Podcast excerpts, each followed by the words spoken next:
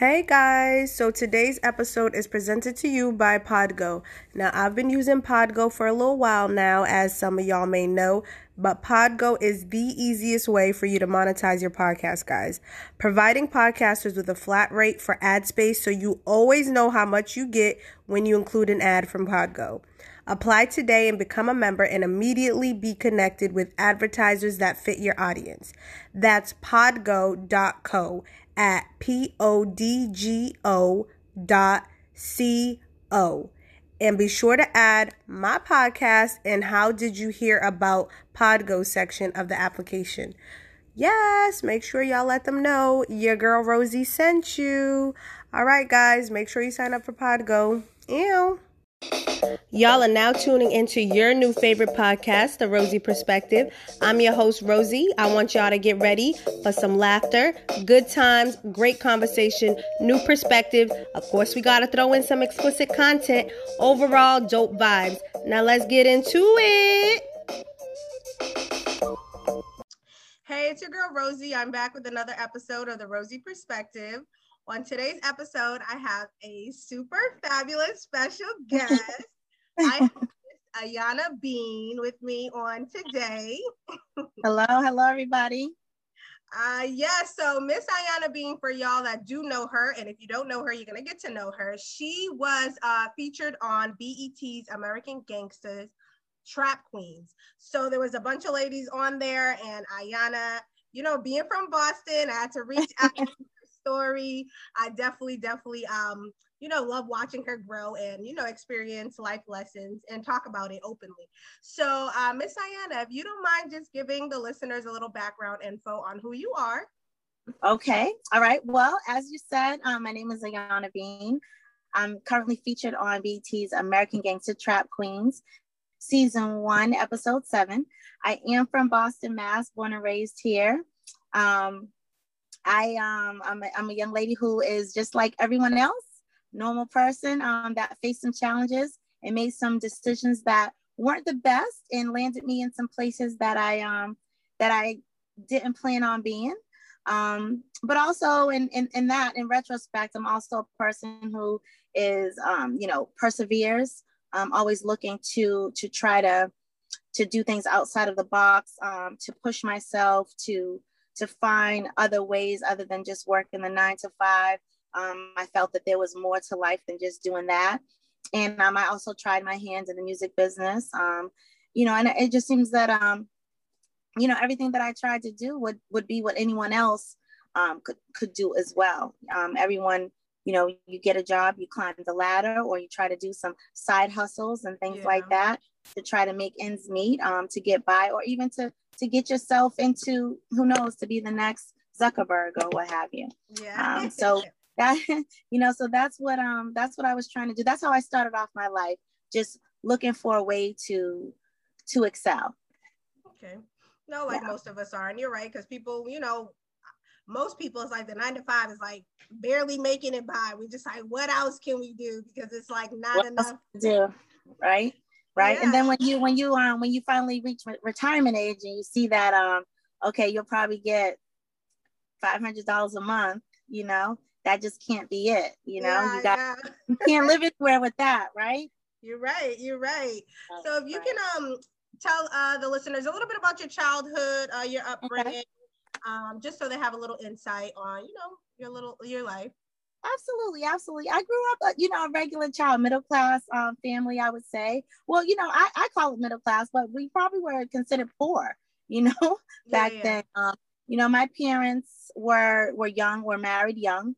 Um, so by the time they were 21, they already had me.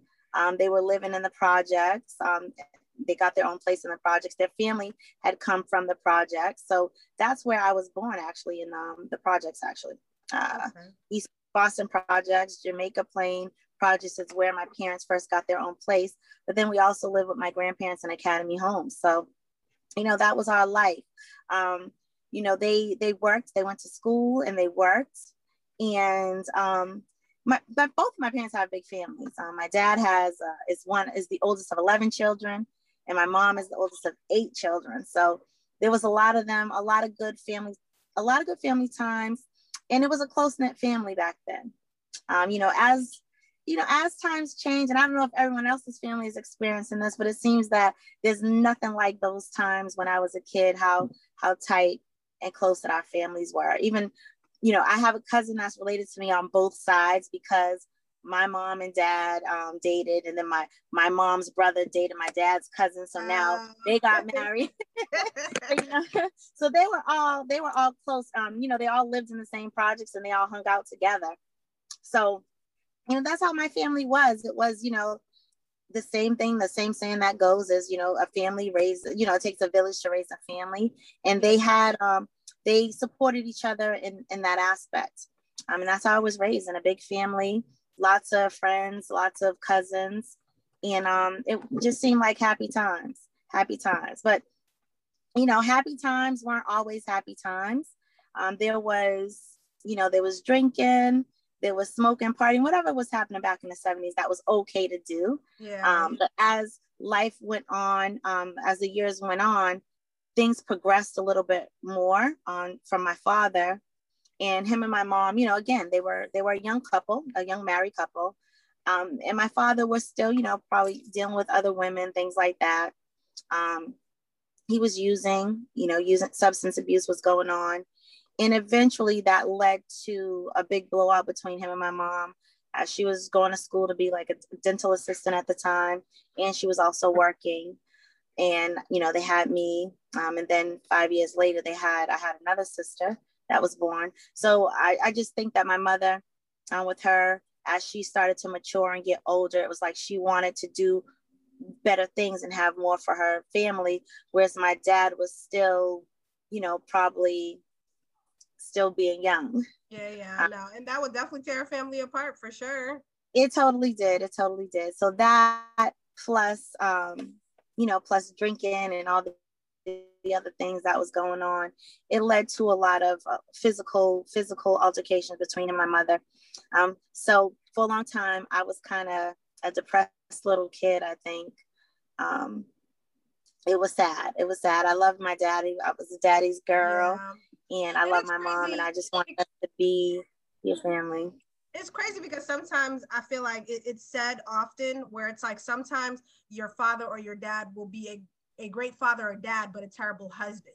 So it's right. like hard to be the child and you're just like, but I love my dad. But in real real time, you know, like, okay, my mom's not really getting the best right. husband she can. Because a lot of people talk about that. Like, my dad was great for a dad, but he was terrible right. as a husband. So it's it's a tough place to be in as a kid. Like, did you ever feel like you had to kind of pick a side between your parents? I think that that's that's probably what the ultimate um the ultimate good, goodbye was. Um, mm. Just probably how, as my mother was getting tired of my father, I was getting tired of my. Okay, I hear that. I was getting tired of. I was getting tired of him messing up too. You know, um, and I, I just remember there was a there was an incident where my mother was at school. My dad was um, had this woman over. I don't know why I was home from school, but he told me um, you know that you know she was coming over. To, he was gonna help her with something or whatever the situation was, but they were off in the in the bedroom. Child. And my mother, yeah, my mother called on the phone and she was like, "Where's that?" I'm like, "Oh, he's just helping so and so." You know, I'm a kid. I really didn't know yeah, that I was yeah. telling on him. I didn't know I was snitching or I didn't think anything was wrong. You know. Yeah. So when I told my mother that, it was just like click and she was, she came home, didn't she? She came home, you know. so this is one of the stories that I do elaborate on more so in the book because that was the last time we were a family. You know, my mother came home. Um, you know, the woman wasn't there, of course, but you know, my father kind of when I told him that I let my mother know that, you know, and I told her, well, I think she's on her way home. You know, I was a kid, I didn't know. Yeah. And he was telling me, look at what you did, you know, now you, you know, you got me. You know, I was just like, yeah. I don't know what you got going on. You know, I'm a yeah, kid. No, I get it. Did you blame you know, yourself for a while? For a long time, you know, yeah, for a long time. I mean, I, I, would feel guilty as a kid, especially if your parents saying, look what you did. And you're like, oops, like. Oh, oh, I felt guilty. Even, I'm, I'm telling you that even probably now, sometimes I still feel guilty because. Um, Girl, it was I, not your fault. Your dad knew what he was doing. He knew. He is. you know, that's just how he is. You know, the guilt trip. The guilt. No, trip. I get it. I you know? get it. no, I get it. Right. Some nerve, the nerve. Yeah. so I have a question. Um, in in addition to your childhood, because um, I know also on the show you elaborated a little bit about um, a toxic relationship that you were in. Yeah. And do you feel like any of it reminded you of your dad? You know how sometimes they're like, "Oh, you date your father" and, and all that stuff. Would you say that that was kind of the case for you? Um, in the beginning, no. I, I I would think that it was the total opposite of of my dad. Um, he was a total person of my father. Um, a he was a caring person. He is a caring person. You know, um, it, I seem like we were kind of the mirror images of each other when it came to family and you know just our, our personalities were similar um, in that aspect. Mm-hmm. As again being a young couple, I started to see history repeating itself. You know, um, we were once again we're a young couple as well, and then you know the streets are there. He's young, I'm young, but as time goes on, you know your values start to change. The things that you want start to change. Where you want to go, what you want to see, what you want to do, what your future looks like begins to change. Mm-hmm. Um, and I mean, and I don't blame uh, I don't blame any anyone for that, but that's just how life goes. Yeah, and you have right. to respect. You have to respect who you are and respect who someone else is. And it's not it's not a fault or it's not a you should be doing this or i want you to be this way. That's not that's not how life goes when you understand life. It's this is what it is. And i don't it's not an argument. It's not a fight or it's not i hate you or anything. It's just that we are in two different places right now in our lives and things change. And i just I you know i just respect it. And then i have a, a question because um I think you made a good point when um when you discussed the domestic violence in your in that toxic relationship. You stated you didn't think it was domestic violence because y'all were fighting each other versus you getting right. And to be honest, mm-hmm. I know domestic violence is domestic violence, but I think a lot of people do look at it. Well, I, am hitting him and he hitting me, so he's not beating my ass, so it's not domestic violence. So I guess what would you say to that to the women that are in situations like that, but they don't see it as such because they do fight back when and it's like a regular thing for them. It's toxic. It's toxic. It's it's toxic. And you are a domestic violence person yourself. Yeah. You know, you're you're also when the minute that you feel what I would suggest when you're in a relationship and you start to feel like you want to attack someone, you want to, and I, I mean, not even just physically, but verbally. Um, and then it gets to a with the hands or whatever, if you can't be upset and communicate with someone, then yeah, it's toxic. How yeah. can you communicate an issue if you're screaming, yelling, calling each other names, belittling each other? Mm-hmm. That is abuse. You know, that's abuse. You wouldn't want someone talking to your child like that. You wouldn't want someone talking to your mother. You know, you wouldn't want that to happen. You have to recognize things and call them what they are. We all, I mean, we all have different definitions of things. Yeah, you're right. You know, we do. We really do. And it's okay. Again, it is okay to feel that way, but you again have to respect that someone's view is different from yours. You're right. You know, right. and and even though you think that you're fixing a problem or that you're being strong and you're you're fighting back and all that, what does that even do for you? Yeah. What yeah, does it do for you? You're right. It doesn't do anything for you because now you're sitting there and you're side eyeing each other, and it's just like, oh, wait, you know, now you just it's it's not fun. It doesn't feel good.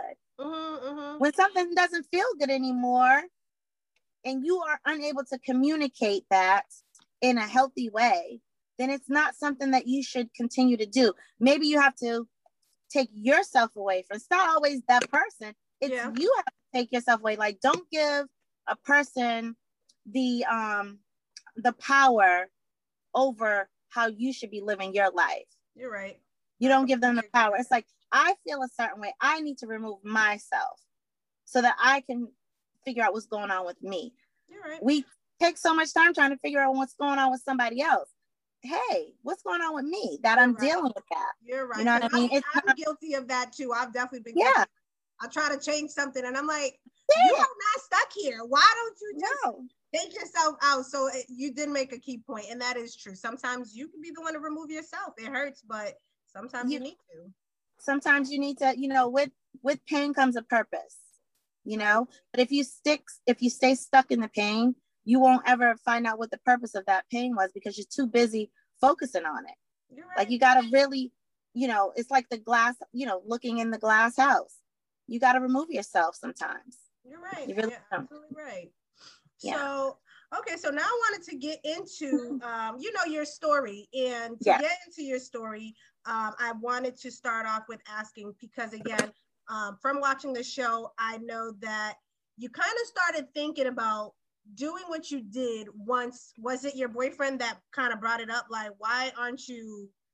Or did you ever think about it prior to that? Like, but you just wouldn't act on it. Well, I'll tell you. I'll tell you this. I never, when I was working at the jobs, I didn't think of. I didn't think of doing that. Okay. I didn't think of doing it at that time. Um, and it wasn't something I would ever thought of doing. I don't think. I don't think. But then I can tell you this.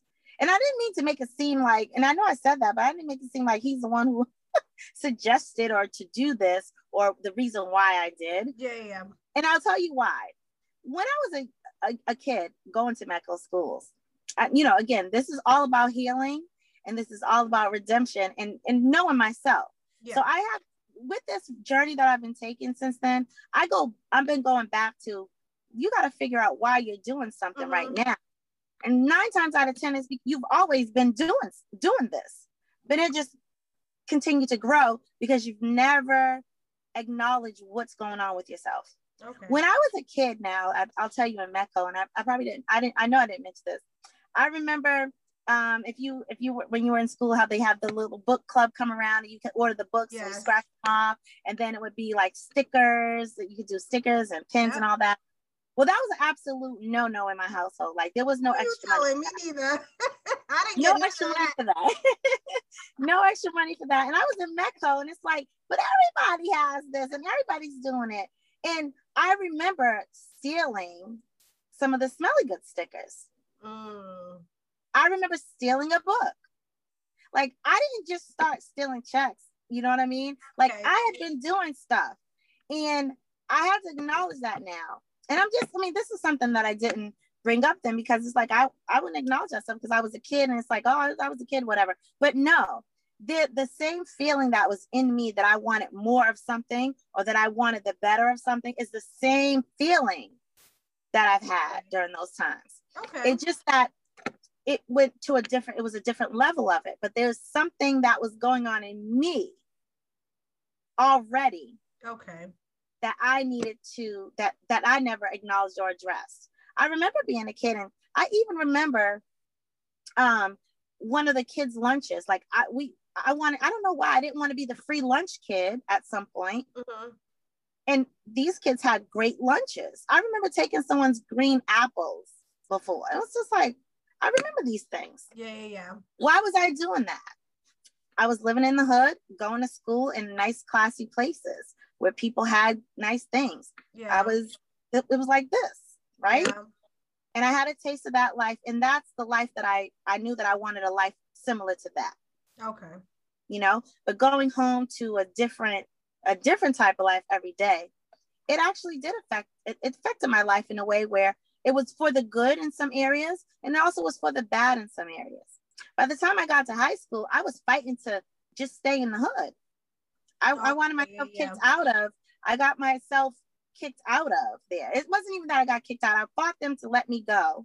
And then it was like, okay, well, take a year off, go to a school in, in your neighborhood, and then come back. And it was like, I never planned on going back because yeah, it was like I reached it like no, I don't yeah. want to do that. And a lot of people talk about it now where it's like, you know, sometimes it's not beneficial to have your black kid go to like this, you know, but people think like it's a good idea. But now hearing it from you, you wanted to be out of it because it did do some damage in some sense of having you go to this school, but having to go back home in the hood where it's just like that's not your reality.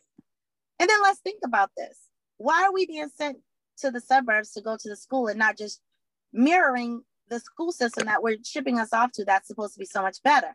You're um, right. Um, you know, why not? I mean, we have the resources, we have the funding. Why would a small town have more funding than a big city? You're right you know where, where why why is that why is that the solution that's not the solution yeah. the solution is that you should be mirroring the program that you think we should be sent off to that's a good point and that's yeah. what we should have and that's the education system that we should then have You know, That's such a good point. You're absolutely right about the that. whole thing back then is, oh, get on the list for Metco. And even when I had my first son, it's like, hurry up and put him on the list because you're on the list for until you he'll get in by the first or second grade. It's like, but why? You're right. I still have friends that do that. They still waiting to, to send their kids there. Yeah. You're right. So so in, so in my mind, it was this. Well, I'm not going to send my kid to Metco. I'm just going to live in a neighborhood that has a good school system. Mhm. That So that was my- thing to do. so that was my idea that my thought you know? So i did you know i learned a lot from from being in that school system. I learned a lot but it didn't match my life. No, I get it. my it didn't i'm sorry let me repeat go back to that. It didn't match my reality on how i was living yeah. you know? No, but i used some of those skills to to use in my real life. Which is good. Which is good. At least you took away something from it since you had Right. to go to school there you might as well take something from the experience right you have right a choice um all right so if you could tell the people a little bit about your story as far as um what i know you said you don't like calling it a crime uh I was watching you on the Breakfast Club, and you're like, I don't want to call it a crime. So right you want to call it a crime. If you don't want to call it a crime, but I didn't want to use that term. It's like I needed to. I keep on saying, well, when I committed a crime, it's like, uh, what I was convicted of is I did commit a crime. I Okay. committed a crime, and and I'm okay with that. And I, and I want to talk about the Breakfast Club and the other things. Back then, when I was doing, uh, when the episode came out, I was uncomfortable doing the episode myself. I still haven't you seem so shy. Yeah, I was watching am. it earlier today, and you seem like you were like shy to talk about it. Okay. I still was. I still was. And some days I still am. So all those interviews that I did prior to today, I, I haven't been healed. I hadn't acknowledged things. I was really still not really wanting to, you know, oh, well, am I supposed, you know, I wanted to still be politically correct and still Yeah. be this sweet, innocent person. And, and you know what? That is who I am. I am a sweet, innocent person. But people associate what a criminal looks like with what? you Yeah. know, what does a criminal look like? A criminal looks like every single last one of us. Yeah. No, I get it. You know, right. a criminal looks like every single last one of it. It's not just a person who's in poverty, dirty, crazy looking, aggressive. It's Mhm. not. Any person can find themselves in a situation where they will end up in prison. You're right. Each one. You're absolutely right. Whether it's by Each one of us. accident, unintentional, intentional. Right. You're You still can you could still end up there. You never know. You don't know. When people say, Oh, well, if it was me, I, I hate that if it was me. You don't know what you would do if you you could say if it was you you would want to say if that were me i would hope that i could make a better decision. No, you're right. you know um it was me and i can't believe myself when i look at that you know. Yeah. that was not that was not the life that i was um that i was leading to. That's not the life that i had wanted and i didn't expect that to happen for me. And it's like once i started so for those of you who don't know i'm on american gangster trap queens because i used my power as a i used my position as a financial aid um well well the first the first case was i was a perkins loan coordinator so i was the student accounts um student accounts administrator right so with this director of student accounts, I was managing the Perkins loan program at the schools and also um, graduate student accounts, which meant that um, I had to do the due diligence to contact students to make sure they were paying their Perkins loans. At this time, uh, and not just that, but making sure that the students' accounts were paid, right? Um, some students, of course, would get loans from banks and things like that, or you know what have you to pay for your education.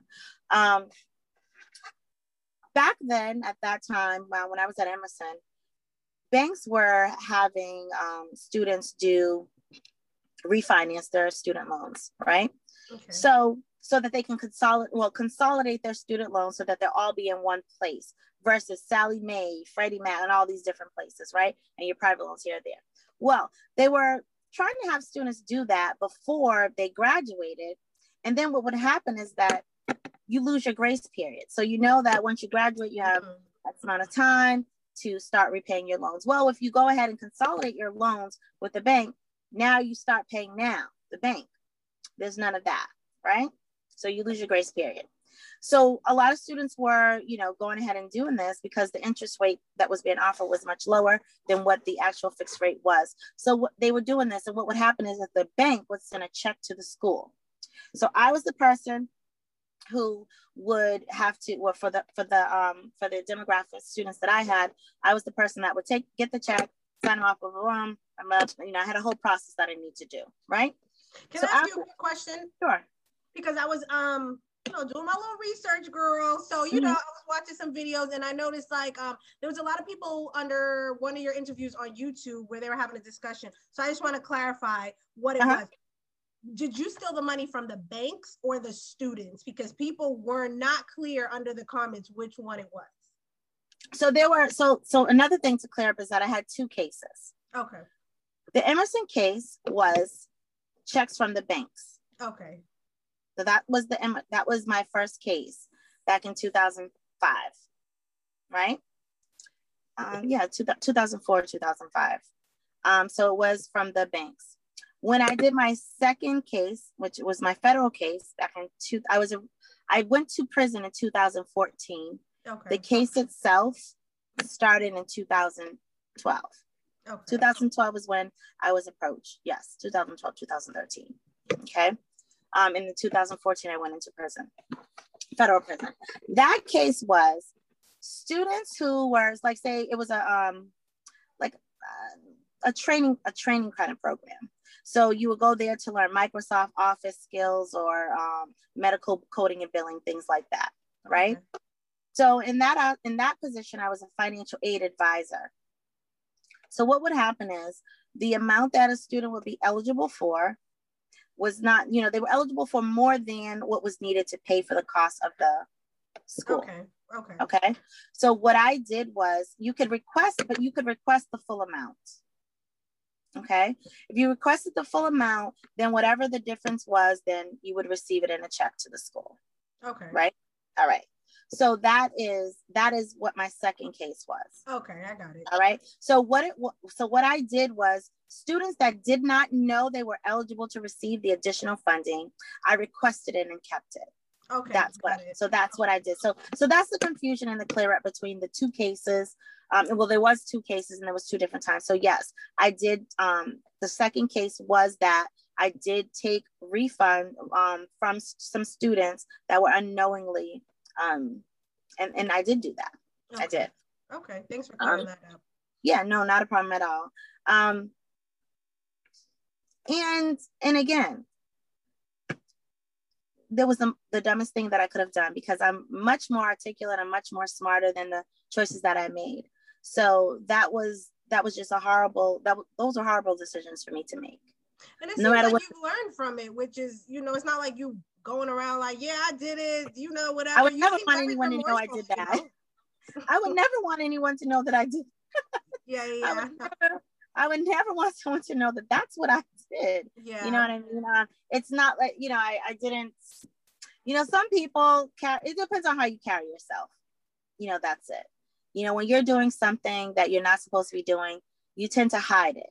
Yeah. You know, and I hid that from my family or friends. I mean, even people that were in my episode that in- talked on my behalf, mm-hmm. I had to call them like, "Hey, do you want to be interviewed by mind being interviewed by BET?" And um, they were like, "Oh, girl, yes, you made it! I'm so glad the music stuff paid off for you." And I was like, "Yeah, no." Uh, so it wasn't for that. Um, I actually know. I had friends. No, some people did not know until I called them to ask them to do the show. Oh wow! They always my friends like they always you know friends that i had always assumed that you know if if you haven't seen me in a while they'd be like oh she's probably you know i know she was out in you know atlanta or something doing some music business thing and things worked out. That's why we haven't seen her in massachusetts or something or heard from her. And it was like no i was in prison. You know? So, so i have a question about the music industry. Now once you got you know if you could just tell the people how much money uh, you were convicted of in total um, mm-hmm. And then after you tell them the amount, I want to know you got into the music is- industry. Was that originally your goal, or you just had all this extra money that you're like, you know what, let me do something with it, and it was the best investment you felt like was appropriate at the time? Well, no, that that wouldn't be right. no either way that that wouldn't be right. Okay. So the music, there was no money for the music industry. There wasn't okay. there wasn't anything that was used to to do that stuff kind of like it wasn't a, okay. a, a lot to do so what what i did do was i spent the money to travel to i spent some monies to and mind you i did have a salary also so i did work yeah. you know mm-hmm, what i mean mm-hmm. um but what I did was I traveled to different music events um, to learn the music business. So like I was doing like billboard, whatever, like they'll have um, touring and booking kind of conference or whatever, go to this conference. I would find these different events to go to that I would be networking with um, industry executives and stuff like that, and network and, and learn the business and, and meet people. Um, and then doing that and learning from the school that I went to as well, um, mm-hmm. creating connections and networking with within my, for myself. Um, you know, I had some friends who started a record label themselves and they were just asking me to help. So then I was like, well, wow, maybe I could really do this because I was actually trying to do my own uh, magazine. Oh, okay, you know, okay. I was learning how to do magazine publishing, but um, it that as my learning, you know, as I started to learn different things, it's like, well, maybe I could do something in here. You know, this looks this looks like it could be pretty good. So I started learning about um, management and it seemed like that was a good foot in the door kind of thing to kind of you know move through the lines. And you know they were learning at the same time that i was learning and i just had a little bit more knowledge. And so i would go to you know different places and bring back what i had learned. And then i was thinking like wow i've never seen anything like this in boston like a big event where you know you have different labels here that local artists here would really benefit from this so I started to now go out with the purpose of finding, uh, making connections and networking where I would be able to create my own music conference. Okay. Okay. While learning to while learning to manage uh, an ind- independent label, it wasn't my independent label, um, but helping them being like a liaison to them and then you know through my different networking i would i would get um you know like some jobs from them so um, I had had some people, you know, different record labels, major major record labels, with that would come in with artists, major artists that would do radio promo, marketing, and video promo, things like that. And they they call me like, "Hey, Bean, I'm gonna be in Boston with so and so. Anything going on down there? Can can?" And I would just like you know start moving and shaking and making things happen. Okay. And so that started to do. Um, and that all came from me networking going to the different events and meeting people. Okay. All right. So they're two separate things. Your music. Yeah, it's two, it's two separate. There okay. wasn't a lavish lifestyle of popping bottles at the, you know, going to the top. It wasn't anything like that. I've never even been to California ever. Really? You still haven't been? Never, never. Oh, you gotta go to Cali, girlfriend. never. So was it mainly down south, like Atlanta, Florida, that you kind of yeah, Florida, like you know, um, through through through the southern region. Um, that's where you had a lot of the a lot of artists were coming up during that time from the south. So in in New York. So okay. yeah, yeah. those are the places that I frequented, um, and that I was able to do most of the networking in. Yeah. All right. Well, since you dabbled in the music industry a little bit, how do you feel about it now that you, you know, got to see a little bit of the inside? Is it something that you are still in? Is it something that you would want to do again, or? Do it. I still do. Yeah, I still what I do now is I consult. So I consult for a lot of different artists. There's things that, you know, I still have my hands in a, a, a you know, a couple of things that have to do with industry wise. I still connect some dots. Um, I still have, you know, I'm still networking. I still have things Good, that I have yes. on projects. See, I don't, I don't, you know, I don't like people. I, am still connected. some things, you know, I'm still connected. I still do some things. All right. Well, that's good. So Okay, so I wanted to get into a little bit about you. Did what was your sentence um your prison okay. sentence? so my first um prison sentence um i did state time. And i went to um i did time in south bay. I was sentenced to six months and three years probation. Okay. Um so my time was spent so i did so that means you did like three months almost four at south bay which is now south bay with methadone mile attached to it if you're from Boston okay. that yes. means, yes. you know. So that's where I was. it was the one of the most horrible experiences ever in life. So why would you then commit a crime again, Ayana? You know. Questions that you ask after. No, so you said so for you were there three months. Yep. So I was there about three and a half months. Yep. So lately, was, I've been like watching prison shows. Sixty Days In. Uh-huh. You watch Sixty Days In for any reason? I've watched. It's like you know, this is so ridiculous. This is crazy so I watched 60 Days In, so I'm like, okay, is you said it was terrible there. I guess what would obviously jail is not fun, but for you, your experience, what was like the top three terrible like things about being in prison? Well, for one, I don't like being told what to do. I don't like being told what to do. I don't like being talked to disrespectfully. Um, and I just, you know, I don't like being confined. I don't, yeah. I don't like that.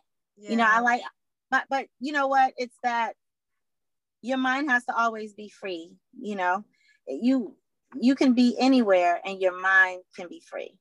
You're right. And so, you know, I tried to focus on that. I tried to not think about where I was every day. It's hard not to do that. It is really hard to do that. You have, you know, basically you're in the what they call is the you're in the belly of the beast. So everything's in there. Yeah. Um, you have to you have to constantly watch your back. Um, for some, but my I had two different type of experiences. So I'm a person who I, you know, I'm friendly person. That's not always good to be friendly, not in the real world, and especially not in prison, you know. But it is what it is. Yeah. You know, you're in prison. People are there, you're there. Same thing as you, the way that you live outside. I'm not a person who jumps into cliques and does all that kind of thing. So I'm still going to be a person that minds my business and focuses on what, what I have to do. Um, so I didn't get involved in other people's business or what they had going on. I stayed to myself pretty much and read books, um, thought about, you know, what I was going to do when I left there, try to create a plan for myself. So with three months of time, and now a person who's I've never been arrested before, I never had to go to jail before. So now I'm 30 years old and for the first time in prison. And I have this, you know, always had these great jobs, you would think. And then now I have to think about, well, what am I going to do when I get out of prison? What am I going to be able to work? You know? So I think that stressed me out more than anything. But okay. you know, again, you're you're human. You have to persevere. You have to still make things happen for yourself, no matter what. So I would just, you know, think that there was going to be a door that would open for me mm-hmm. somewhere. You know, the door I, did open for you after the first time that you got out. Yeah, I did actually. You know, for a couple of months, I didn't find any any jobs. It was I wasn't. You know, I was.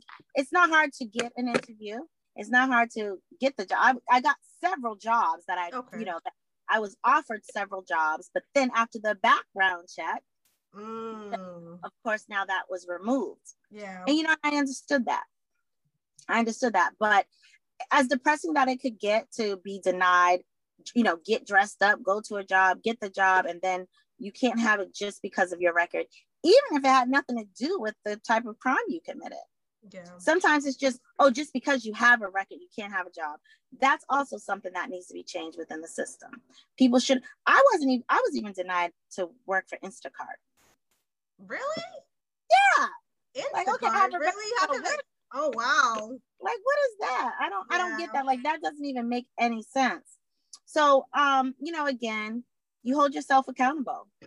You hold yourself accountable and you keep trying and you keep trying, you keep trying one door is going to close, two doors can open. And you have to just keep a positive mind for it. You really do. Because if you don't, you'll lose yourself and you'll end up in a worse situation that you just came out of. And that's what and that's what happens when we keep facing these um these challenges. What was your second sentence? Did you have to serve two different prison sentences? Yes, I did. So my first case was a state case. Okay. Superior Court. My second case was a federal court. So now I'm going to federal prison. This is serious. Okay. you know, this is serious. So I um I went to federal prison. I was sentenced to a year and a day, which is the name of my book. yes, it is. uh, I, I was sentenced a year and a day, and I had to go serve um, time at a prison camp in Lexington, Kentucky. How is that one differ from South Bay? Which you so South Bay, I know at one point you said, was it the one in Kentucky that you wouldn't allow your family to visit or you didn't allow them No, visit? they didn't visit me anywhere. They didn't oh. I never I never allowed them to visit me anywhere. I lied to my children when I was in South Bay. Okay. I told my kids that I was at a women's conference for three and a oh. half months. Right. So that one was you know, probably easier they were little, to get away with than the year and the day. What did you tell them for the year and the day? Yeah. Well, they well they were now, you know, they were grown now. Oh, okay, okay. So when I did my first prison sentence, my kids were in middle school. Okay. They were in like the fifth grade and the seventh grade. And then, um, you know, and I was always going to different conferences and stuff, and they even came with me to a few. So that was kind of okay. that I could seem a little real, you know, mm-hmm. that could seem a little real. Um, and I would talk to them on the phone, but I just, of course, they I didn't want my kids to come and see me, oh, and I didn't want my family to see in that, you know, in that setting. No, that's understandable. So, so I didn't allow them to visit me. They would have. Okay, so what okay. was the difference between the Kentucky jail and South Bay? Uh, well, federal prison, state prison is a big difference. Um, okay. Federal prison is you, you just hit the big time, girl. You just, you just did it this time. You know that was that you you messed around with these people. You you have did it. You know that was it. so, um, I boy, what can I tell you? I was in a prison camp, which doesn't mean it's like um, Camp Wonderland. I tell you that much. Yeah. You know, um, it's not. No experience of prison is pretty at all. Um, it's not good, but it's like you know, when people say, "Well, you deserve to go to prison," yeah, I, I, okay, I deserve to go to prison, but I didn't want to go to prison, and I didn't feel that I could should have been there, and that, that's what I'll say. that's yeah. what I'll say. No, you know, uh, that's what I'll say. Um, prison camp in federal prison, all the way out in Lexington, Kentucky. It wasn't the the most horrible place, probably. I think it was a um, better than South Bay. Oh wow! It was better than South Bay. I mean, there's um there's different freedoms that people had there. Um, you know, like you'll see um you get to work. So um when I first got there, um, normally it takes you a little while to get a job after you get in to the system. Mm-hmm. But the very next day, I was able to, I, I talked to, you know, one of the girls that, first of all, I was sleeping in the hallway. So it's like a hallway. Oh, wow. About, I want to say 45 women in this hallway. So it's just a big room. Some women had rooms so that you have a six man, 12 man, four man. You know, you work your way down from the big pod of um, the big hallway of beds, and then you work your way down. But you'll see in federal prison, there's people that are there that are doing a lot more time than you. So you think I'll just be sleeping out here this whole time because it took this person two years to get into a room. Yeah. You know. So um, I just, you know, I just got there. Um, it was more more so you saw a lot more sisterhood there mm-hmm. probably because people are doing longer time and they make um, you know, relationship, longer relationships with each other, get to know each other. I wasn't really there long enough to make friends, and I really didn't want to even do that no, at all. I just wanted to keep my mind free by keeping myself busy. So I started working out in the kitchen. I had a job the next day. Oh wow. Yeah, I wasn't playing no games. I, I wasn't playing games. I went in there, I got me a job in the kitchen that next day. And then I already had set up to take over another person's job over at the the men's prison was right behind us, so we kind of share the walkway with each other. Um, I had already had set up. There was a girl that was going to be leaving, and she worked over at the men's prison cleaning the offices over there. And I'm like, okay, I'm out of this kitchen, and that's the job over there that I want. You was not playing. I wasn't playing. So, and there were only like a, only a couple of girls. Like you really had to be they didn't they wouldn't let everybody work over there. So, you know, you really had to be a person that, you know, could go. So I ended up um, the girl left probably within a month and I was over there working at the at the men's prison. So um, I kept to myself. I worked. I got up early in the morning, went to work, came back, went to the gym. You know, I didn't I didn't get involved in what people had going on. Yeah. I didn't get visits, so there was no need for me to um use money from home to go to the salon. There was out of salon and you know, I didn't do any of that stuff. And again, like I say, you live the life that you I would think that if you weren't living that way when you were out, then nine times out of ten when you get in prison, you're not gonna be that person either. Yeah. You're right. You're right. Unless you start losing your mind and yourself. Yeah. You know, but stay true to yourself and stick to who you are and you'll be able to survive any situation. And I didn't have a smooth ride there, even though I minded my business. Mm-hmm. I, I, I had an argument with somebody once. yeah, because some know? people, it seems like some people, the, your mindset's that way, but they've been there a long time, or they don't care, or they yeah. you know, want to pick a fight because they're bored. So I can only imagine because I would have been shook, girl. Always respect the difference of people. I was I was scared each time that I went to prison. I remember being afraid. But what I remember doing though, I felt in my head that I had a fear. But before walking into the gate, and as I traveled to Kentucky on my own, like I was able to self surrender. Self surrender means you can make your own way there. You don't have to get on the flight with the Con Air, is what they call oh, okay. it. Not just a movie. It really is a Con Air, a airplane for prisoners. Oh, you know, wow. I didn't have that. Yes, there is a real there is a real flight like that. You get on an airplane. You know the seats are small as it is. You can't get a bigger big front seat. Yeah, um, no, first class. no first class. You're handcuffed and shackled. So I was lucky enough that I didn't have to do that. I took the Greyhound bus from from Boston, from South Station to Kentucky. Oh, wow. And then I took a taxi from there to the prison. And then I, you know, just, hi, I'm here to check into jail. you know what I mean? Oh my God, yeah. You know, so I did that. I think a funny thing, um, I got the biggest laugh.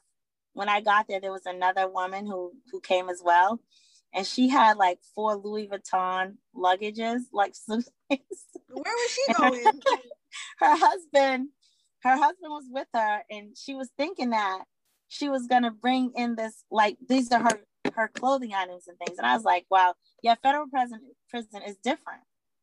It's very different because so I don't know where to go in there with her Louis bags.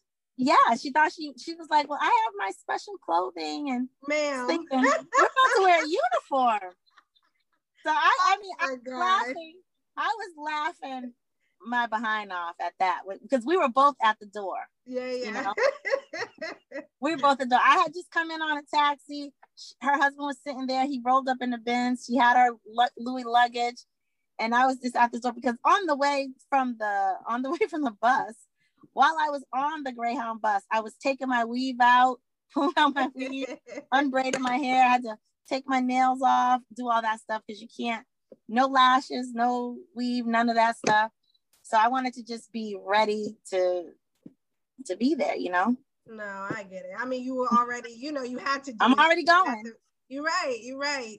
You have to make peace with God about it. I really, I just always, every time, I always prayed to, you know, just ask God to like, just give me the strength to make it through the situation that's all that's all I can ask for and forgiveness, you know. No, you're right. You're right. Give me the strength and peace to deal with this. Yeah. So is that kind of what you talk about in your book? If you could tell the people I know your book is um pre you're on pre-order right now. Uh, for yeah, I'm on pre-order right now. Pre-order right now for a year and a day.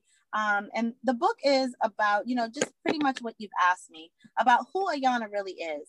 Who am I? How did I grow up? Who was I as a kid? Who was I while I was growing up. Who was I even uh, doing this crime that I committed? You know, and I and I go more into depth like that. Um, yeah, I was in a I was in a toxic relationship, but that's not um the reason why I turned into a criminal. You know what I mean? That's mm-hmm. not solely it. That's just a, a piece of different different parts of a puzzle, you know, that make me whole. And and that happened to be, you know, it was a it was one of one of the factors of why I wanted to escape my life actually. Mm-hmm but it wasn't the whole, you know, why I committed a crime. Um, I don't want to put that again. I don't want to put that responsibility on another person. No, That's not what it was. I made a decision to do something, and I continue to make that decision. Um, it was my challenge that I faced. I chose to deal with it the way that I chose to deal with it, and that's that's how that goes. Um, I respect um, that there's a difference between myself and others. Um, I respect that there's a difference between how people handle challenges. I respect the fact that I made mistakes repeatedly. How many times is it that you are discarded before you make mistakes? The Bible tells you, you keep you ask for forgiveness. You make a million mistakes. You ask for forgiveness. Right. You know, we're not going to, you know, not and if you're relig- if not religious at all, then you know that how life goes is there's no limited amounts of times that you're going to make a mistake. There's no person walking that does everything right all day, every day for the whole entire life. It doesn't happen like that. You're right. It does, you know, and and that's what I'm learning. That's what my book is about. My book has healed me. It's still healing me. I'm still, yeah. you know, like, ah, I'm not gonna say that because that don't look right. You know, yeah, I don't know. You know what I mean? But it, but it is what it is, and I have to be honest. And I wanted to to give the soul of me in my book. I feel that with the show again, I wasn't completely even ready to tell my story.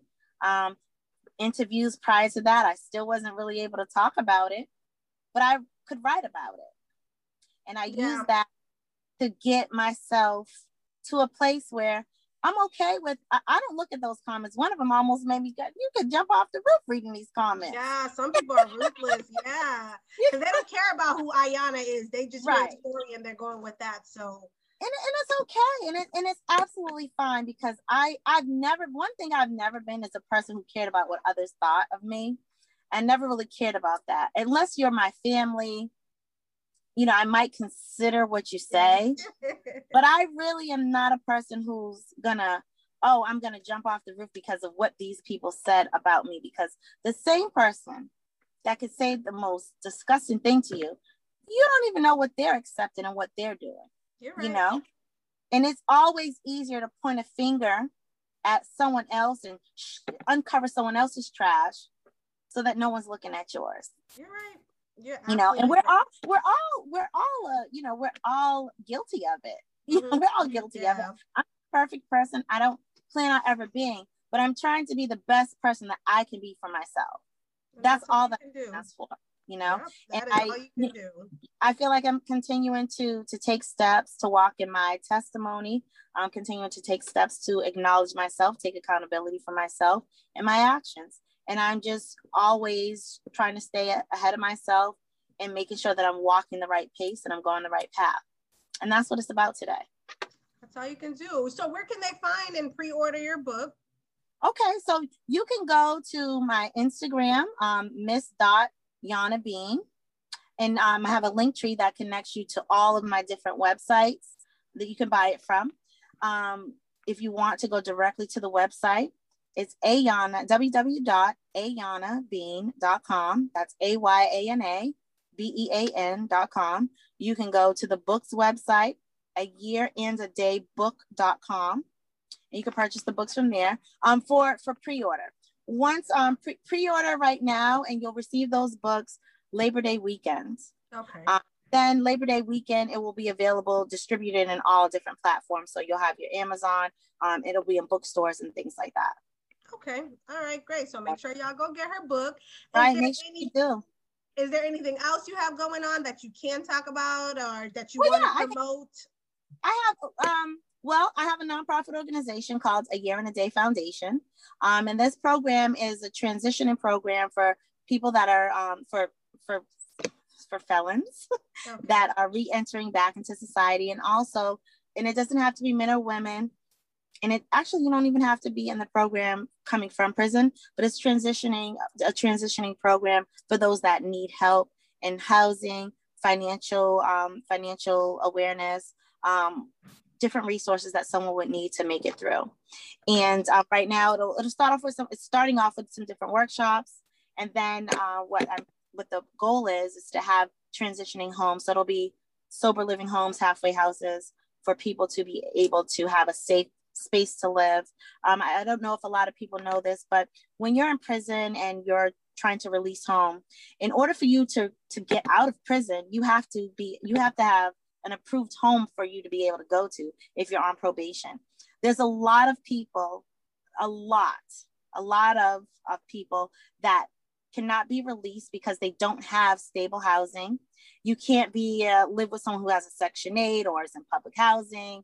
Um, you or in, receiving any funding, you can't do that. You're coming home from prison, you don't have a dollar. Where are you going to go? Yeah, you know, not so you go to a halfway house. You got to stay at the halfway house for a couple of months. But before that whole process takes place, you have to get approved to go somewhere from the halfway house. You know, yeah. there's people whose family don't have any family or friends that are there to support them in transitioning out of prison. So what ends up happening is you're putting the pressure on someone of you have to have a job, you have to have somewhere to stay, and then they don't have those resources to do it. Now they're going back out and doing what they know to do that got them back in prison in the first place. So, you know, this is it's a serious epidemic. It's always been a pandemic going on in poor communities. Um, it's always a pandemic when it comes to to the Black and Brown um, community, and so um, I think that this is my part, and as I've been through experience this, um, that only the people that have experienced it can really can really um, put it together the best because you know the compartments that it needs and you know the people you know the people that um, need the help. Um, so this is this is my give back to the community. Um, and where did you say they can find the workshop? they so that information will be coming out soon. It's all these okay. things these are the things that are the moving parts but they'll be able to just follow the a year and a day foundation all of that information will be coming out soon on all of my platforms. Okay. Yeah. Yes. Yeah. So, is there any final words you want to let the people know about Miss Ayana Bean? I, I just, I'm still trying. I'm still trying to be the best that I can be. I'm still going to, I'm still going to persevere. I'm still going to make it. Um, I'm not doing anything that could land me back in prison. Um, I'm a grandmother now, so I can't do that. yes, the grandbabies need that grand. I have two grandbabies. I do. I do have two grandbabies now. And I don't even know what they're gonna think when they know that their grandmother been to jail. I don't even know. well, they'll see your gra- their grandmother, you know, went and you taking accountability and you. That's right. That's all you can ask. Well, other people's grandmothers have done different type of stuff, so it's like. That's right okay no. at least you learned so you know you you're trying to do the best that you can yeah. that's all you no matter what no matter what, I always be real. So, you know, I whenever I do something wrong, I'm okay with saying, you know, I'm okay with someone telling me where I'm wrong at. I don't have a problem with that. You will never see me diffuse that situation. It'll just be, hey, I accept that. You know, I don't, I'm not the person that did something wrong to you and then said, well, if you feel like I did, no, I'm sorry that I made you feel that way. Yeah. You know, that's the proper thing. That's the best thing to say because it happens. Right. I don't run away from I don't run away from my faults. I face them. And I'll continue to do that. And I'll continue to to build myself. I'll continue to be strong and I'll continue to make a way. Yes, that's all you can do. Thank you so much for talking. You're welcome. taking the time, giving your story. I really appreciate you coming on.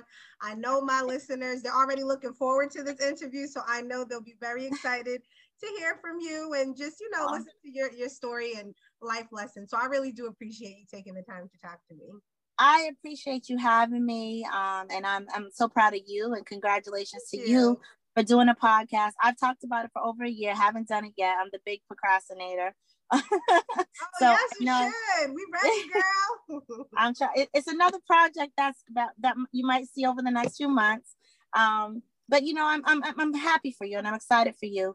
This is great. It's great when when you try to go out and get a business going and get something good going for yourself. It's very discouraging at times, but you know, keep pushing through. Thank keep pushing you. through, keep doing it because people need you. Thank you. We need I to hear you. It. Yes. Thank you. Thank you. All right, listeners. So that's all for this time. And make sure y'all go and pre-order. Yes.